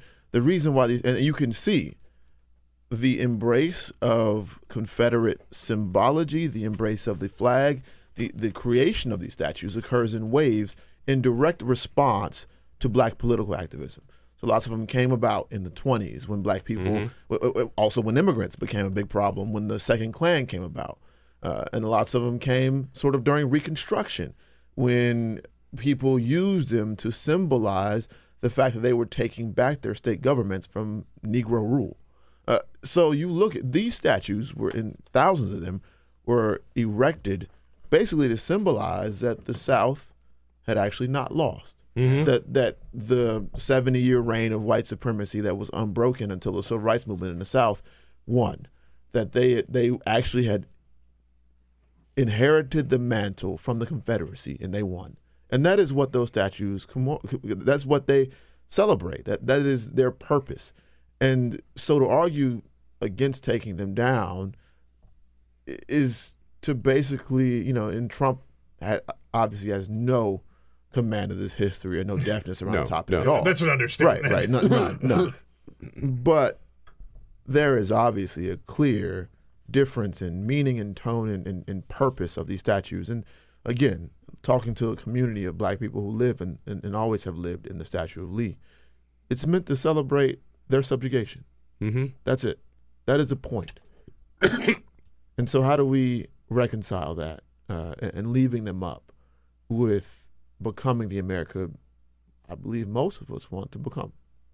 So now we have Donald Trump, who is basically saying, sure, it's okay for all these white supremacists to hold their rallies all around the country, and we have to give them, treat them with respect, and um, and, and consider them just uh, just nothing but average Americans out there exercising their freedom of speech. I can't cotton to that one. Um, again, it, it, boggles my mind that we don't, as a country, consider the Klan and neo Nazis terrorist groups, not hate groups, terrorists. Mm-hmm. And ask you know any black person born in the South before the Yeah. 1970s, the Klan, they are terrorists, and there is no.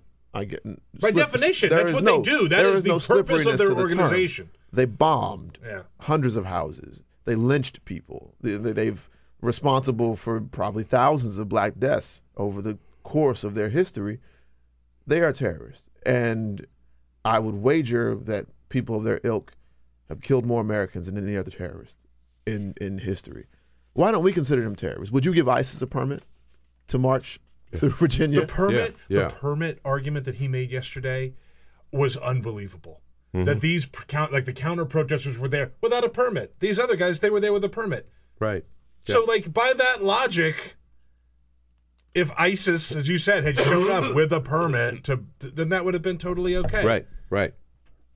It also, it's So they like, have one group has a permit to hold a rally, and if anybody disagrees with them, or whatever, and sh- just happen an American and happens to show up in their own community, or even not their own community, with a different point of view, if you didn't have a permit yourself, Yeah. then You know, you're just as bad as the other guys. And, and I'm hardly the first person to make this point, but like Donald Trump, his entire presidency, I think, has been defined by his knee jerk reaction to things. The media, terrible people. You know, he, beating up on uh, Khizr Khan, right? That Just immediately going like launching into war with these people that come across him that he disagrees with. But the moment that we get to actual white supremacists, the moment that we get to actual people who are like their long term goal is the genocide of anybody who is not white, he gets very careful with his words. He I- um, disappears. yeah. Yeah. he all of a sudden he can pick and choose his words very carefully. yeah. It's remarkable. He attacks the people who leave his commission much Yeah. more forcefully than he does white And, supremacists. and much more quickly. much more quickly. 54 minutes it took him to attack uh, Rod Frazier, Ken Frazier, I guess. it Ken is. Frazier, who yeah, Ken which, who I did I didn't know until I went and googled him. Wow, shock. Yeah, He's Shock. a black guy. He's guy. black. I am stunned. Uh, um, I just like I think It- that the it- one th- I think you- the one thing that Trump did yesterday is he made a very very clear line. Right? And I think that there's been a line for th- this the whole Trump presidency, but I think never more than now. He defined it very clearly. You are either with Trump, which means you will tolerate white supremacists, white nationalists, whatever you want to call them, racists, Nazis, KKK, whatever you want to call them. You're with him and will give them room to, to, to work, or you're against them. And Trump did that to himself. And anybody that stays with Trump, and anybody that supports Trump, and anybody that votes for Trump, and anybody that works on his agenda at all, you're working with that. uh, And that's it. Yeah, I, I was going to ask you that. So, what is your take on these mealy mouthed Republicans now? You know, some of them, some of them may have been bold enough to say this wasn't right. He shouldn't have said that. But none of them have really broken with him. I think we'll look back on this last year as the era of grave concern. Uh, lots of people expressing grave concern. Yeah, uh, right. lots of people saying, you know, we, and I think to their credit, these are some of the stronger expressions of grave concern of people who are le- coming out and saying, you know, Trump is wrong. I think Paul Ryan actually had the best statement I've seen from Republicans, uh, you know, saying white supremacy is bad, you know, and, and basically that we should condemn it and that Yeah, I Republicans said the same thing after the Access Hollywood tape, of course. I get, you know, that these are Then mostly mostly puffed up, chance he could. meaningless things because you'll see how it works when they vote. Yeah, uh, yeah. when legislative action comes back to the fore of news, when they need to get a win, as they call it. Uh, I haven't seen any indication that there will co- be anything of substance to come from these statements. Trump clearly doesn't listen to them. He clearly doesn't care about them. Right. Uh, and so, if you really want to go out and protect these communities the way you say you want to, uh, the way you say you want to go out and say white supremacy is bad, I think you've got to start issuing ultimatums to the president. You got to start stop working with the president. You got to say, look, we're not going to. I, I get it. You're Republicans. This is your party.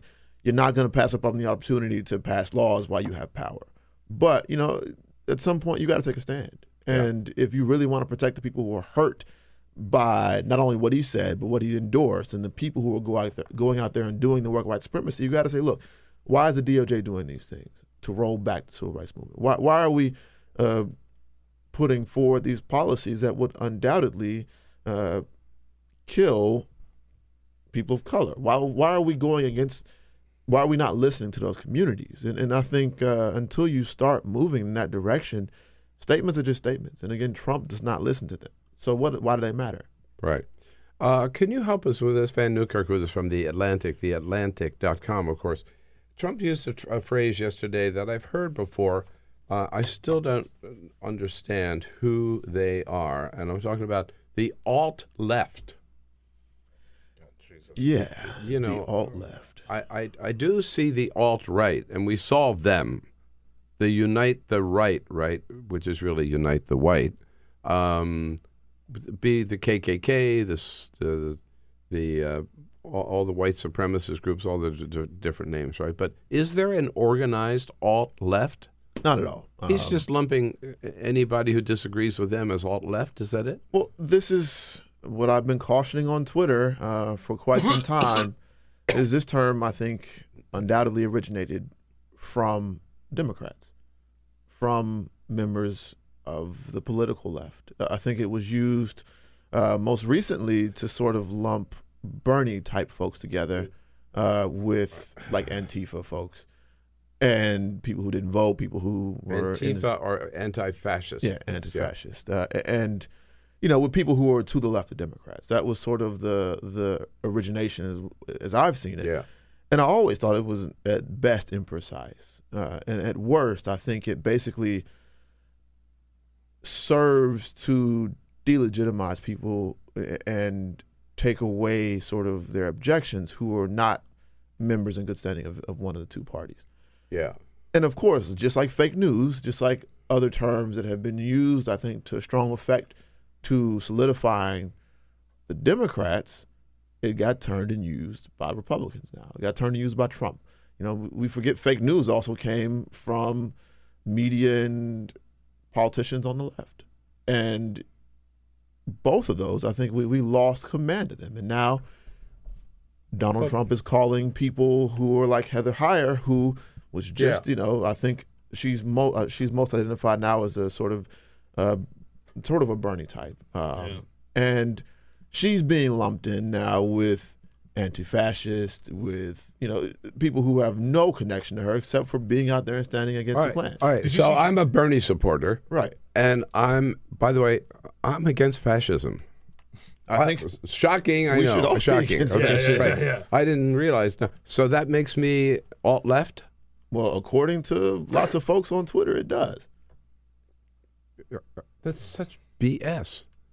Hey, the the yeah, the fact that if you're uh, part of an anti-fascist movement, you're considered to be so ex- an extremist, right? Did you happen to see part of the uh, Trump comments yesterday where he was talking about Heather Heyer and Oh, he yeah. talked about not so much her memory and who she was or anything like that, but that her mother said some really nice things about me. I don't know if anybody saw those comments that her mother made, but she made some she had some very nice things to say about me. I think everyone should go watch that. Yeah. That's his takeaway. Mm-hmm. He also said this. Does anyone know I own a house in Charlottesville? Where is it? Oh boy, it's going to be. It's in Charlottesville. You'll see. Is it near the winery or something? It's a. It is the winery. He's got a house in Charlottesville. Did anyone know that? It is. It's a great time to bring that up. The winery. It's oh god. I mean, like, part of me is it, it says like, wake me up when he does something that's not completely insane, but the other part of me is just like, I can't believe we're here.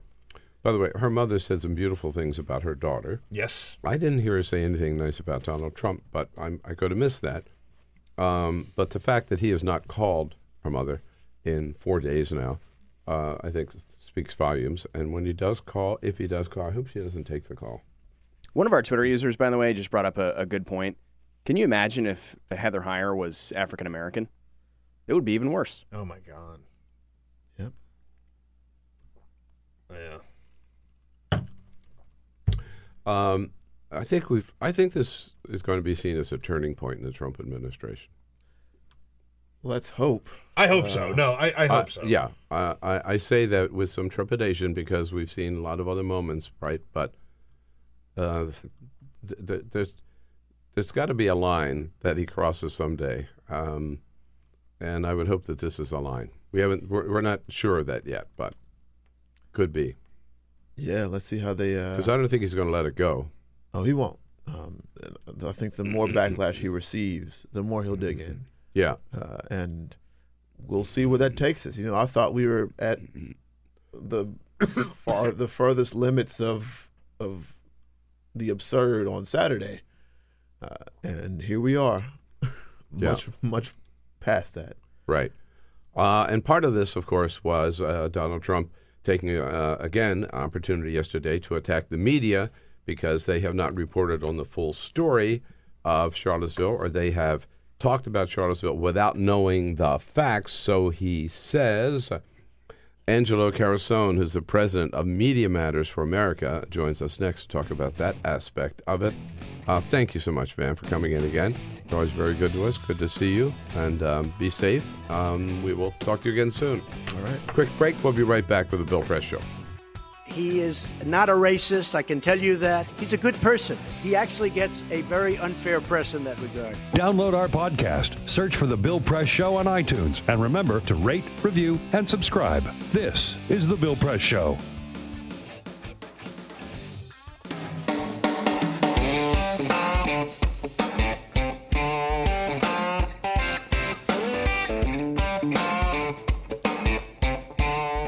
Live video, Bill's commentary, the best clips from the show, all in one place. YouTube.com slash The Bill Press Show.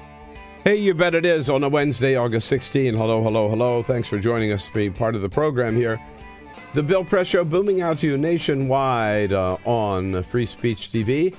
Also on YouTube, youtube.com slash The Bill Press Show, and out in the Chicago area on the Progressive Voice of Chicago, WCPT. Thank you all for uh, joining us. Donald Trump yesterday at his news conference not only legitimizing the KKK and the white supremacists, but taking another attempt to slam the media, saying the media didn't report correctly on uh, the right, the real news about Charlottesville because they didn't know all the facts. Angelo Carusone here from the Facts Finder Media Matters for America. The truth tellers, our watchdogs, uh, media watchdogs on the left, uh, and and Angelo joining us in studio. Good to see you. Nice to see you as well. So, um, looks like media, uh, the media is Donald Trump's enemy, except when it comes to Fox News. That's right. Uh, and I've heard it said that Donald Trump is going to be long, loud, and strong, and as long as Fox News stays with him. Will Fox News ever break?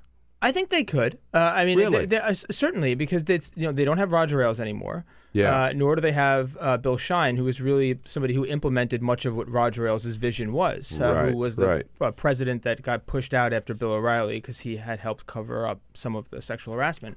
So you know they had two really important implementers that are gone, and you can see some of the fissures and cracks within the network. Uh, it's still an alternative universe, and the irony in all of this is that as much as Fox News is Trump's greatest ally.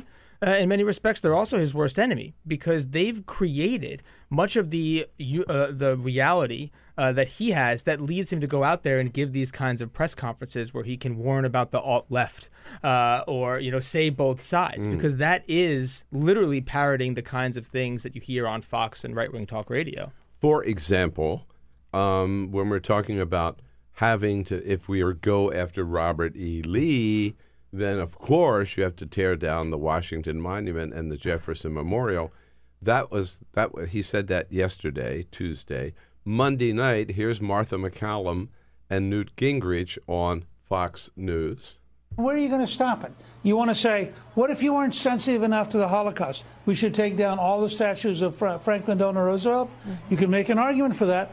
I mean, go Well, you right could make an this argument for. Thomas Jefferson you and George Washington. Uh, you know, I mean, are you going to change the name of the Well, if Washington you Monument? take Are you out going slave owners? Yeah, absolutely. That's my point. So your point is he's parroting a lot of what he hears on Fox. Completely. I mean, much of the stuff that he was saying sounded exactly like Fox News. So, for example, uh, I think one of the issues on Saturday, to be honest, was that he was watching Fox. Uh, and if you were watching the coverage of, on Fox on Saturday before his statement, uh, it was almost a 50-50 split. They would Uh-huh. they did not call or say anything about the car uh, attack. Um, they called it an accident. Number one, uh, and number Oh. two, they said that the driver uh, very likely could have been acting in self-defense.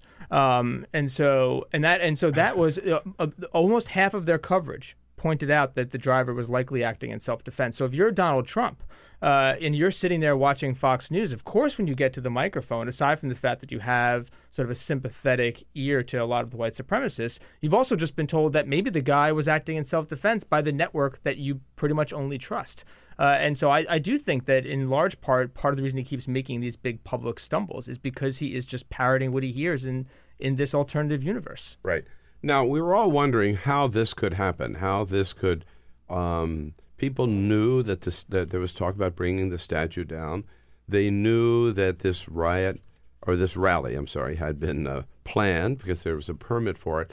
So th- you see all these factors that could lead to something blowing up. How could this ever happen? Well, we that might have been a big mystery until Rush Limbaugh yesterday.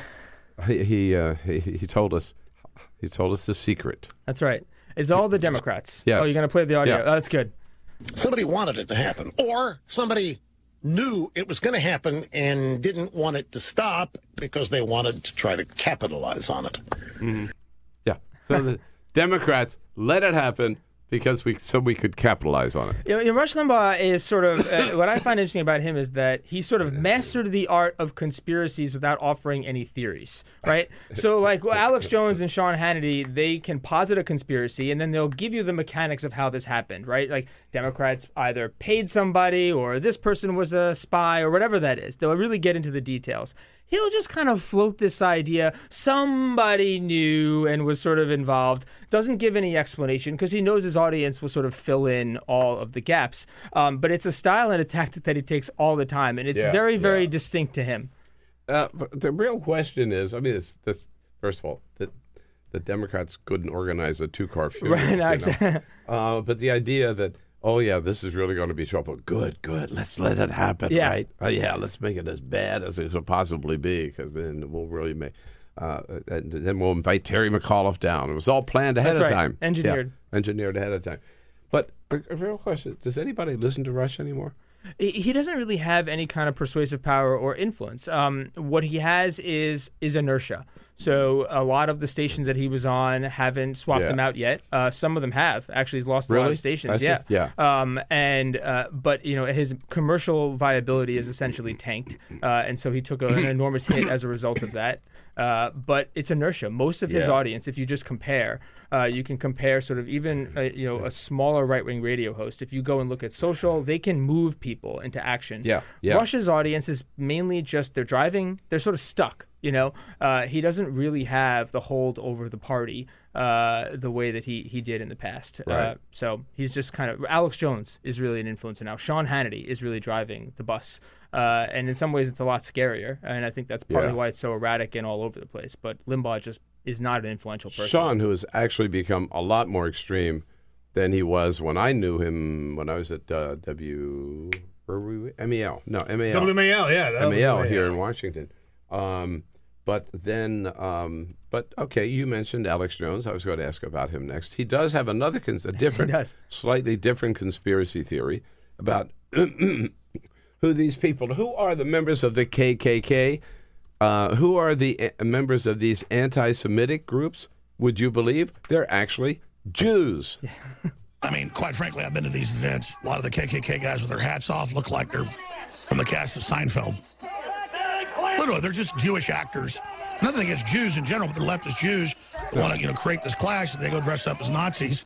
But nothing against Jews in It's- general. uh, usually, it's a bad sign if, if if you're beginning any statement with "Look, nothing against the Jews." But Nothing against the Jews in general, but they're leftist Jews. folks, folks, folks, look, I got to tell you, I've seen the tapes. I've seen the tapes. You've seen the tapes. We've all seen the tapes. We saw the protesters that were there. Julia Louis Dreyfus was there. Uh, Jason Alexander was there. Jerry Seinfeld was there. Uh, Michael Richards was there. We've seen all of them there uh, in their Seinfeld costumes, folks. We've seen it happen. We've seen the tapes. You've seen them. I've seen them. We've all seen them. This is an amazing time to be alive. What an amazing time.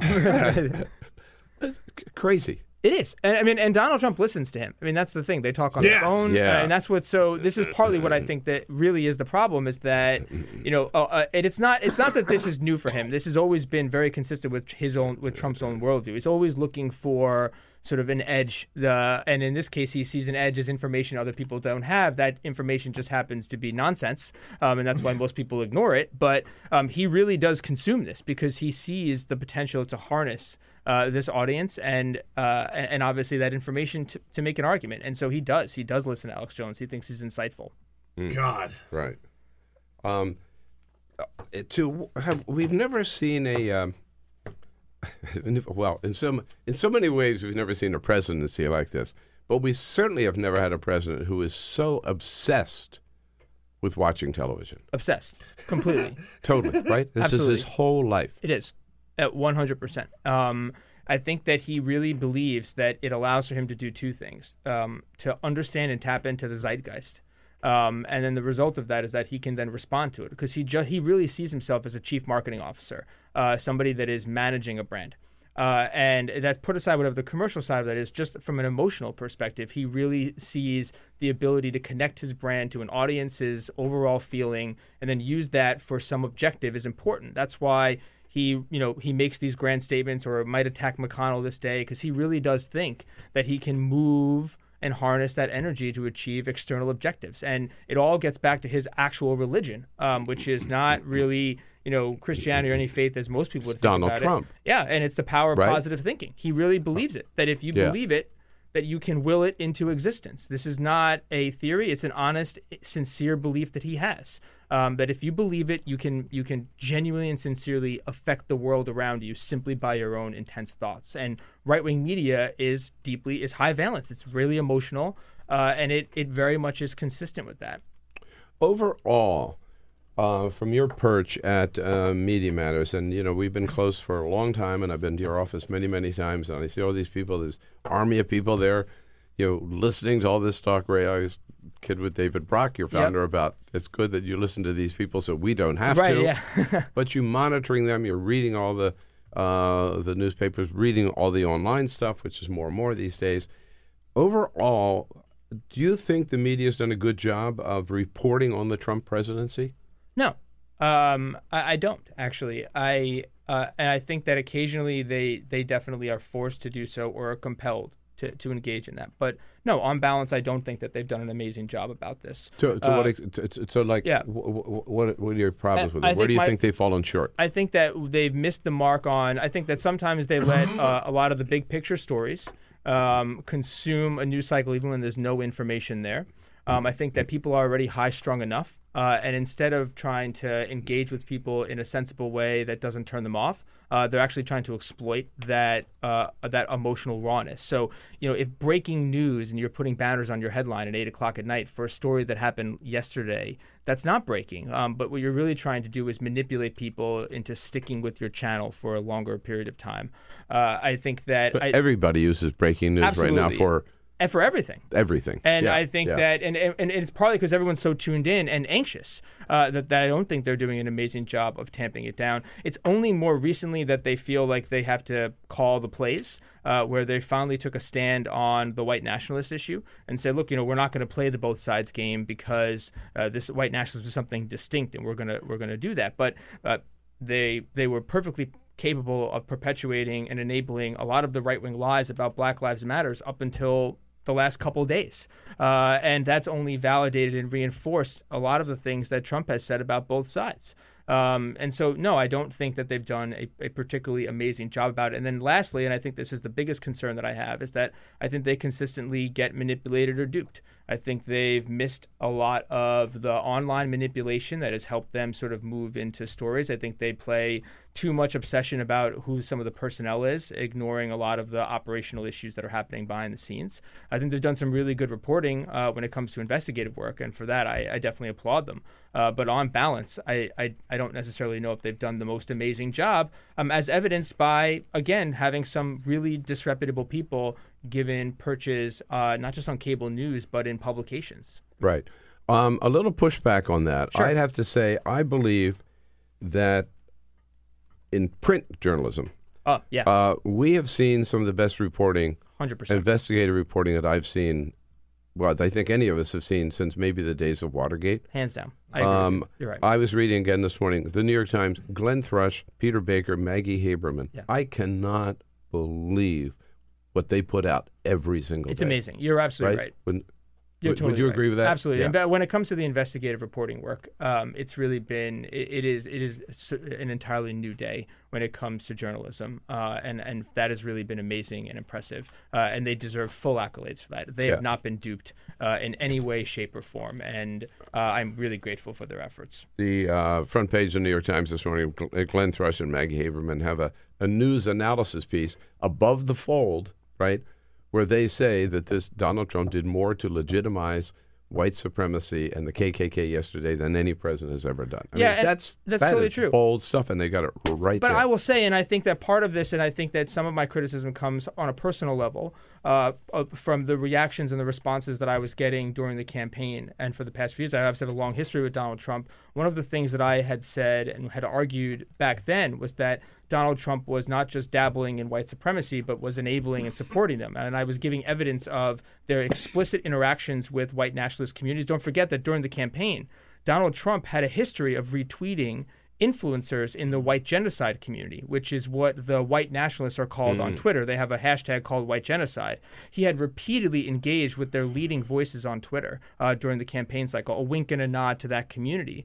And the other thing is in his speeches is he was peppering in ideas uh, that are consistent with white nationalism. So the, the notion that his genes were somehow superior uh, reinforces the idea that some bloodlines are better. Yeah. Uh, and the, he- the, the Trump family has believed that for a long, long time. Absolutely. That whole racehorse. One hundred Yeah. percent. They really, and so part of one of the concern, and and when I would talk about this with some of the reporters who are now doing really good work, I was told that I was crazy, obsessed, uh, uh, biased, um, even though I have a perspective that doesn't necessarily mean that it wasn't less valid. And so on a personal level, it's like you know there were really clear signs of this, not opinions, clear indicia, uh, and it was ignored. Do you remember the the sheriff star that Yes. they had on that Hillary Clinton That's right. ad, Mm. where they had like talking Mm. about Hillary Clinton getting all this money from big banks, Forgot about that. and yeah. had a very clear Star of David. Yeah. On the on this ad, and when he was pushed and pressed about it, he goes, "No, no, no, that was a, that was just a sheriff's That was- badge." that's right. And when you track that image down, Yeah, because they yeah. got it Right. from a, an anonymous online community that was actually a hotbed of men's rights activity and white nationalism. Uh, they literally just pulled it from there, uh, much like the crime statistics. Remember, he posted those that that meme about bogus crime statistics about black people killing white people and all these crazy, outrageous numbers. It was the the numbers were literally fabricated by the same publication, the Daily Stormer, uh, that is now one of the big topics today. Just boop, took the image, put it into his Twitter account right from there, right from their pages. Right. Um, and you know, people focused on the lies that were there, but the sourcing and the origins were very clear during the campaign. The Daily Stormer being the um, main um, website for the alt right, if we call them. That's right. we call Yeah, that's right. All right. For white supremacists. Yeah, yeah. I White mean, that, that, that goes Yeah. farther than It just the alt yeah. rights. I mean, I would say yeah. Breitbart is an alt right website, Yeah. but the Daily Stormer is for white supremacists. Yeah, they Right. pretty explicit about Yeah. being white Yeah. supremacists. You know, back to, back to um, uh, in in terms of some good reporting, I think too. Uh, With the Russian investigation, both the New York Times and particularly also the Washington Post here, you know, they've been relentless in not letting go of that story, even though Donald Trump has tried everything he can, Yep. right, to say this is a witch hunt, fake news, boom, boom, boom. But they've kept on it, and uh, and they've been coming up with bombshell after not not maybe for the last month, but bombshell after bomb. All of all that we know about that, right? Yep. I think that overall the journalism has actually been really solid and and, and important and good. Uh, I think then if you um, wrap the larger media conversation around that, is Yeah, when you start yeah. to get into the, the sort of the dicier stuff. Okay. Um, what's your take on leaks? I mean, uh, right. The worst problem that we face today is not ISIS. Yep. Yep. It's, It's not a- white right. supremacy. It's the leaks Yeah. from the White House. Yes. I- and they always try to change the subject. Always. Say, don't ask us about all these bad stories about the White House. No. Who leaked it? That's right. I am fine with leaks. Um, I, I and and I would So be I. regardless of who was in office because I think that uh, you know I think oftentimes I mean look some leaks are, are and I think it's important for journalists and reporters to be able to separate out uh, and you know not you and they don't. Let's be real. You know how many leaks they really get on a daily basis. These reporters that are, are that have this top billing, they are just getting a flood Yeah. of leaks, and a lot of it they just ignore uh, or don't give any attention to because it isn't newsworthy. Uh, and I think that's important for being in a, in, in having and some that of the stuff that's newsworthy is stuff that will uh, embarrass the administration. Yep. That's distinct from something might jeopardize our national security. That's exactly right. I see very, very few of the latter. That's exact. That's exactly Right? right? Almost all of it is related to real critical issues of life and death, Yeah. and uh, and so I think the leaks have been fine, and I don't have any issue with it. And I think that's so when Jeff is. Sessions declares, right, they're going to be more aggressive. By the way, being more aggressive than the Obama administration on leaks. Right, that's impressive. That's I impressive, yeah, it does take yeah. effort to do that. Yeah. Um, and you, you, no, it's it's it's, and I think when he does that too, it's also a reflection of the fact that, as you were saying before, that Trump is really just you know he's a, a different kind of president. That he's obsessed with cable news. Imagine having the attorney general doing one event solely for one person. Uh, and that's what it was. It was a the- sure. it was theater, so that Donald Trump could watch it on TV and feel like something was done. And that that is just a very different world than we've ever really lived in. hmm Um, do you think there will be? Do you, do you think Sessions is going to try to prove his point by going after some journalist uh, for reporting on stuff that was leaked to them? I do. Uh, unless, you know, I think what happens is, and I think this is where things get distracted, it really is important that at least in terms of Trump implementing his policies, a lot of it actually comes from the outside. It actually comes from the news media, people like Sean Hannity and others who are pressuring decision makers inside the administration with their audiences to take action bit by bit by bit. Mm. Um, and so when they get distracted and they have to run interference for Trump, like now, which is to try to keep their audience intact around him and the support intact around him, what they're not doing is talking about how Jeff Sessions needs to be moving forward, going after the leaks. Because leading up to that big leaks thing, they were pushing Trump's line that Sessions wasn't doing enough, that he could be on the chopping block unless he does something with the leakers. Uh, and so now that's a bit of a distraction. So I think for me, the bellwether is going to be when the right wing media starts getting back to this notion of we have to go after the leakers. Uh, then I'll say, yeah, I think the chances of Sessions really pushing forward with it greatly increase. Yeah. Uh, so nobody does a better job in um, sorting out the fake news from the real news or the fake news from the truth uh, than Media Matters, MediaMatters.org. You must get the question because you do expose so many of their lives. I mean, that's been the strength of the organization from the very beginning.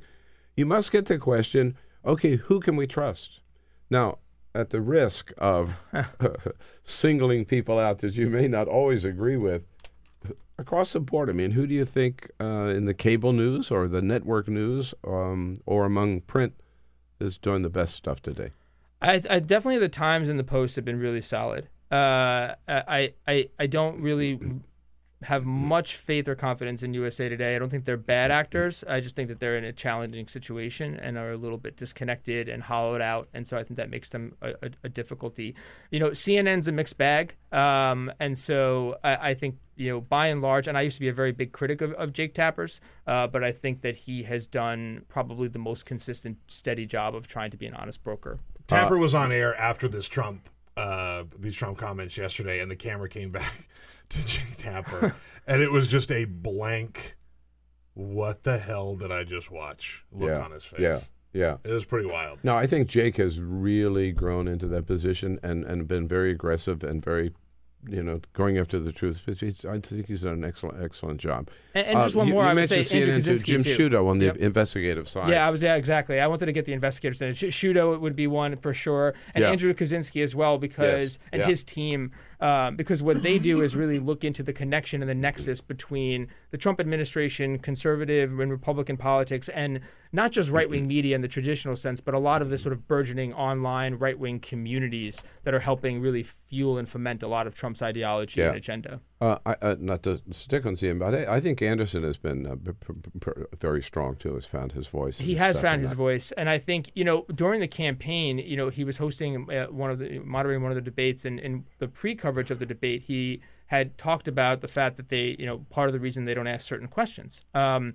and he said, you know, one of the reasons we don't ask the climate questions is because of the fact that we'll get criticized and attacked for it, and it's just not worth it, and that's an um, and and it was so frustrating to listen to that. It was a massive abdication of responsibility. Uh, and and to your point about him getting better is I think that he they've sort of gotten rid of the idea. You know, one of the disadvantages, at least from Trump's perspective, is is if you go so far and you, you eliminate all credibility, it gives them nowhere to go. Now they have to actually be themselves. No, exactly. Yeah. If he's going to attack him all the time as being fake Might as well. why even try Exactly. to? Uh, right, got it. Okay. Again, can't praise the, the work of Media Matters. Uh, I remember when we didn't have them. Uh, our life has changed for the better since they've been there. MediaMatters.org. Angelo Carusone, Mr. President, thank you for Thank all you you're very doing. much. Thanks for coming in. Nice seeing you. Have a great day, folks. Come back tomorrow. We'll be looking Press for you. Show.